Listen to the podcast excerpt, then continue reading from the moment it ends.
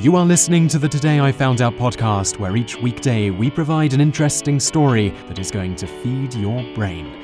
You can read more great articles like this by going to todayifoundout.com.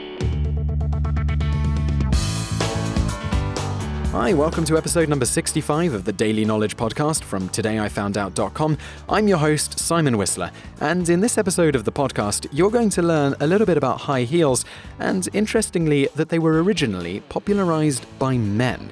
And in the bonus fact today, you're going to learn a little bit extra about King Louis XIV, one of the people who popularized wearing high heels, and uh, a little about his bathing habits.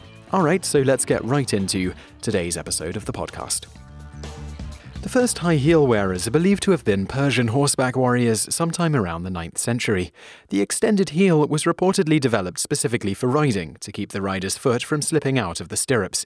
It also helped hold the rider steady when standing up in the stirrups and shooting arrows. A group of Persian diplomats visited Europe in 1599 to recruit allies to help Persia defeat the Ottoman Empire.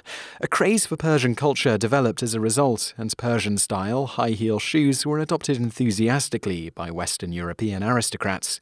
The shoes became a status symbol, and the heels were extended to make the men look even taller.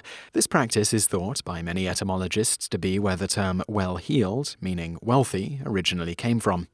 Just as the 1980s had notorious shoe collector Imelda Marcos, the 1600s had a rabid shoe collector and trendsetter in Louis XIV of France. While he was a powerful leader, his height left something to be desired at 5 feet 4 inches tall, 1.62 meters, which was slightly below average in his day.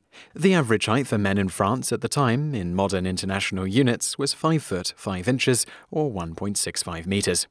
A king being slightly shorter than average wasn't ideal for his ego, so Louis took measures to make himself look taller, sporting 4 inch heels, often decorated with elaborate battle scenes. Eventually, he switched to having red heels on all his shoes and decreed that only the upper echelons of society could have matching red heels. It became a simple matter of looking at the colour of a man's heels to see if he was in the king's inner circle. Not to be outdone, women of the 1600s started wearing heels as a way to show off their equality. Elizabeth Semmelhack, creator of the Bata Shoe Museum in Toronto and author of Heights of Fashion, A History of the Elevated Shoe, says the rage of that period in parts of Europe was for women to dress and act like men. You had women cutting their hair, adding epaulettes to their outfits. They would smoke pipes, they would wear hats, and were very masculine. And this is why women adopted the heel. It was in an effort to masculinize their outfits.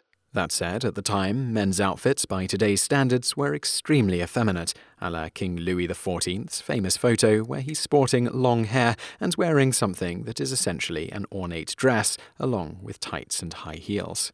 As usually happens, high fashion is adapted into more affordable versions and filters down to the less fortunate, and thus the lower classes started to wear high heels.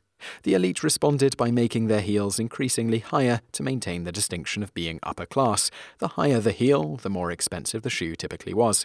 They also began to differentiate heels into two kinds fat heels for men and skinny for women. Eventually, men got away from the heel almost completely to distinguish themselves from women. Since the late 18th century, men's shoes have had primarily low heels, except for cowboy boots and some shoes worn by rock stars, who occasionally have a propensity to wear effeminate garb similar to before the Great Male Renunciation, when men switched from wearing jewellery and elaborate outfits with highly decorated cloth to drab, darker coloured, simple clothing. Basically, when Western men, on the whole, stopped trying to beautify themselves, starting at the tail end of the 18th century. For a time, women also drifted away from the heel, as it wasn't practical, particularly on old, muddy, or cobblestone style streets where heels were nearly impossible to walk in. They weren't long gone, though. The heel came back into fashion in the mid 19th century with the advent of photography. Why? As seems to happen often when new technologies are introduced, pornographers are always among the first to take advantage, and they were among the first to embrace photography. This pertains to high heels in that they often dressed models for risque postcards and other photographs in nothing but high heels. Since then, high heels have come in and out of fashion repeatedly, except for in the porn trade, where they've been a constant. Lower heels were preferred during the 1960s and early 70s. In the 1980s and 90s, high heels made a popular comeback. Various styles of heels have taken their turn on the runways as well, such as the block heel of the 70s, the mule, and the famous stiletto that's been popular in the 50s, 80s, and today. And now for today's bonus facts. King Louis XIV may have dressed fabulously, but one Russian ambassador once stated, His Majesty Louis XIV stunk like a wild animal. Like many of his time in that part of Europe, Louis almost never bathed. In Louis's case, his physicians advised him to abstain from bathing to maintain proper health. Louis himself also said he found the act of bathing disturbing. Rumour has it, in his adult life, he supposedly only bathed twice. Bonus fact 2 Queen Isabel I of Spain also once claimed she only bathed twice in her whole life when she was born and when she was married. You just listened to an episode of the Today I Found Out Daily podcast. Tune in every weekday for another great episode or find more articles at todayifoundout.com.